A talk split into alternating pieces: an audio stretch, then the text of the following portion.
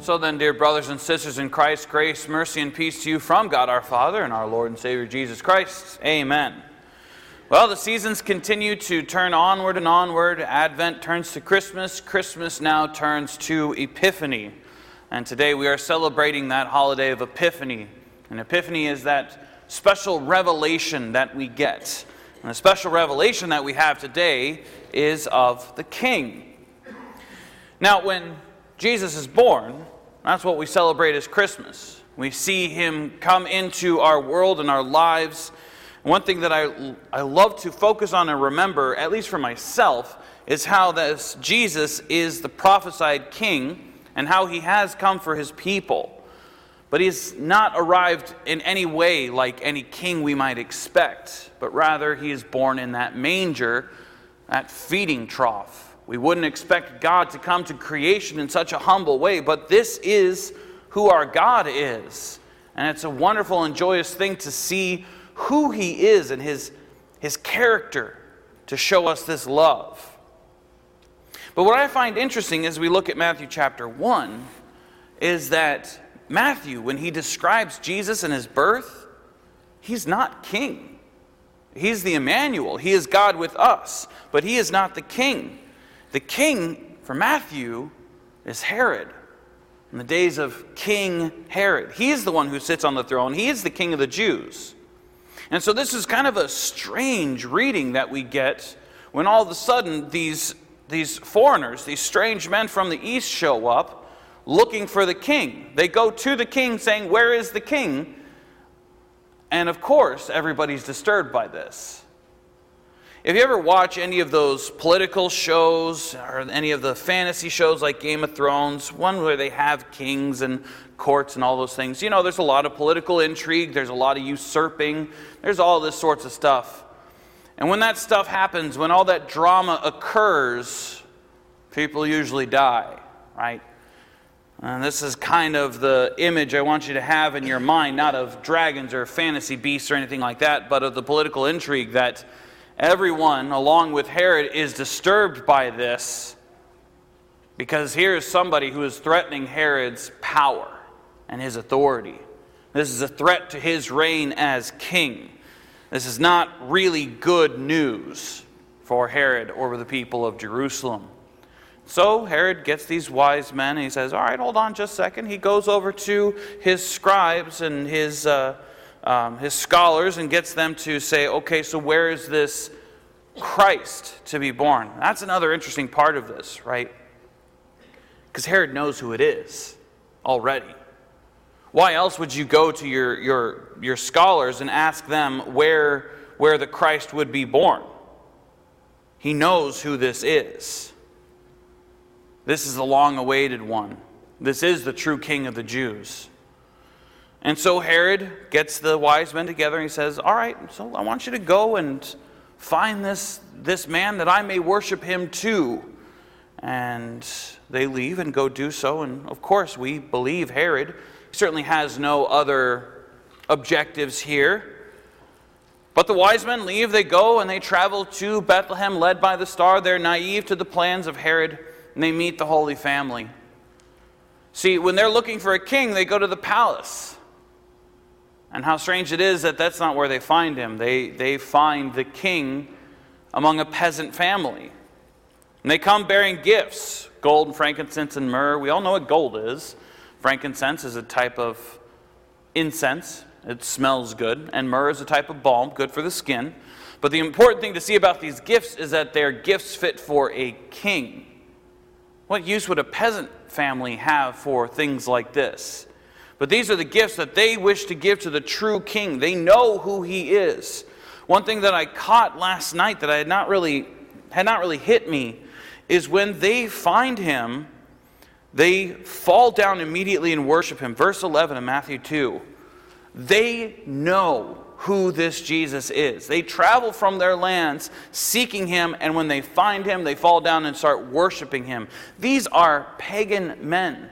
These are people who have not probably not heard the prophecies. If they had, it's in some dusty scroll that they had sitting in their stuff or something like that. This isn't their faith, this isn't their religion. The Magi, these are guys that looked at stars. to try and interpret what was going to happen, to try and predict the future, or look for good or bad omens. So, how amazing it is that they now travel so far and find the true king and worship him. But yet there's Herod and all of the people of Jerusalem oblivious. This Jesus is the true Lord of the nations, He is the true King. And what's fascinating is how He continues His kingly work unlike any other king. Kings sit in palaces, they sit in luxury, they have, they have stockpiles of gold and treasure, they get what they want. They expect a certain decorum when you greet them. You have to bow a certain way, you have to address them a certain way. But Jesus is unlike any of these kings. Look at how he interacts with people throughout the scriptures that after the visit of the wise men, Jesus grows, becomes an adult, and begins his earthly ministry. And he does so by seeking out those who have been disenfranchised and those who have been cast aside by society. You see, that's below the work of a king, but not for our King Jesus. He's not a king that goes and makes these earthly demands, getting everything that he wants, but instead he finds those people who are broken and crippled. He's not living lavishly. Actually, he's homeless, right? The Son of Man has no place to lay his head. He has no palace, he has no throne. And when Jesus meets a threat, we see him as the Prince of Peace, as we love to call him. That he doesn't meet it with uh, a fight or an attack, but meets it with love and grace because an earthly king would send out battalions of soldiers to go and face their enemies, but rather Jesus faces the enemy himself. And he doesn't go like, uh, like a warrior with, uh, with his weapons drawn and raised and ready to fight, but as a servant. One of the things that's always struck me as fascinating about who Jesus is is we see throughout the scriptures that he has been given all this power and all this authority over all creation. And probably with the snap of his fingers, he could wipe all the problems away. But he doesn't. Instead of overthrowing all those sinful evils of the world, he allows them to overthrow him as he takes our place on the cross, as he takes our place in punishment, as he takes our place in death but also as he rises from the grave. It is in this sacrificial kingly work that we receive God's love and God's grace. We also see who God is. He is intimately involved in our creation. With his power and authority, he can simply say, Yeah, it's done, it's taken care of, you guys go have fun. But no, he enters into our world, into our lives, intimately, being one of us, going through what we go through, he is intimately familiar with the human condition. And in this love of work, in this work of love, and in this amazing grace, as we love to sing, that we have seen, there is salvation. And what's wonderful is then in God's kingdom, where He continues to reign as king, we are not welcomed in as citizens, which we might expect, but rather, as Paul tells us in Galatians 4, we're welcomed in as his children. We are welcomed in as sons and daughters. No other king would do this. It would just create problems for an earthly king. But for our heavenly king, this is his purpose. But you know me. I don't like to just hear these stories and reflect on those stories. I like to think practically. So, what does this mean for us? What now? How do we continue living with this knowledge? Why do we care to hear the story throughout Advent, Christmas, and now into Epiphany? Why do we continue thinking about this stuff? What does it actually mean? Well, Paul is always a good one to turn to for the what's next questions. And before our Ephesians 3 reading in Ephesians 2, Paul describes the mercy of God that is found in Jesus. That even when we were dead in our sins, God made us alive through Jesus. This is the kingly work that we were just reflecting on. And this is what we have seen him do in our lives. Paul then turns in Ephesians 2 to show the very important part that now the Gentiles, well, anyone who's not Jewish basically, the Gentiles are now a part of this. We're once separated. We're once, you know, foreigners. You, you do not inherit this sort of thing. You're outside of the family. But now we have been welcomed into the family to receive all the same blessings and all the same promises of the family. I like how Paul also illustrates it in Romans, where he talks about us being grafted into the tree, welcomed in as, as a complete part of it. We're not just among the people of God in the kingdom of God, we are sons and daughters by the grace and mercy of Jesus Christ.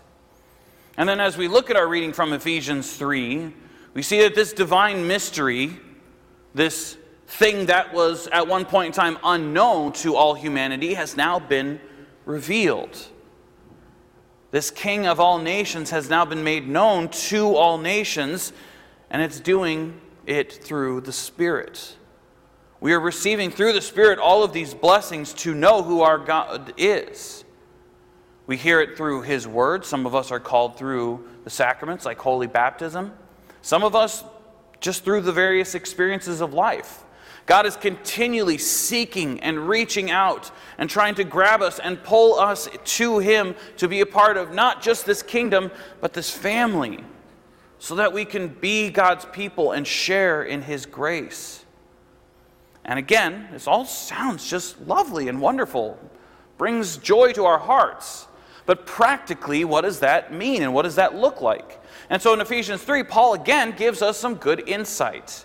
In verses 10, 11, and 12, Paul says, So that through the church, underline that, through the church, the manifold wisdom of God might be made known to the rulers and authorities in the heavenly places.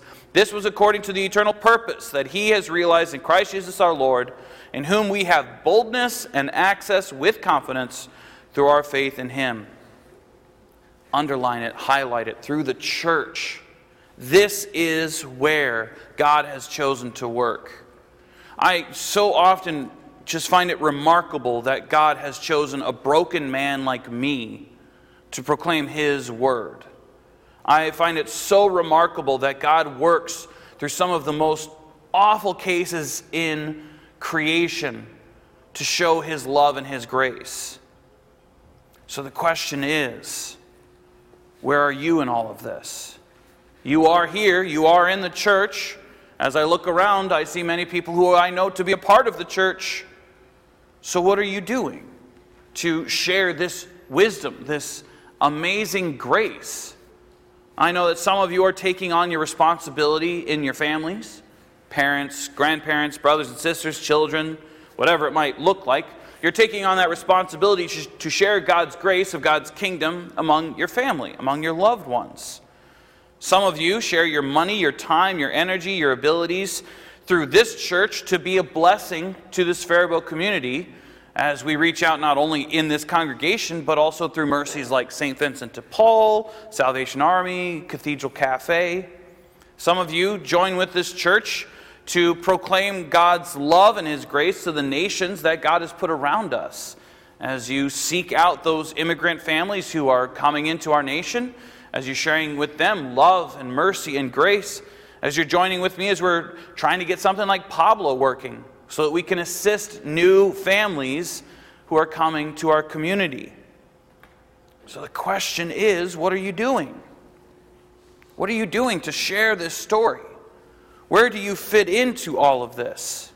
Nancy said it very well in her children's message that through this grace of Jesus, we get to do this. He empowers us to do this. He empowers us to share this story of our God who intimately came to our creation, who was born as one of us among us, who lived a humble life as an example, but also as our teacher and also as an amazing healer, who then continued by, by suffering and dying and being buried to forgive all of us all of our sins, but also then rising from the grave to take his place of his throne in his kingdom, and then bringing us into that kingdom through the church. So, where do you fit into all of this? Where do you participate? I want you to go and prayerfully consider where you get to join in to this wonderful story, this wonderful message. Prayerfully consider is there something more you need to do? Is there a person that God is continually putting around you that He is calling to you to bring the kingdom to? Because the true King has come and He is Lord of the nations. And He has invited you not to be a citizen of His kingdom but to be a member of his family. Amen? Amen. Amen.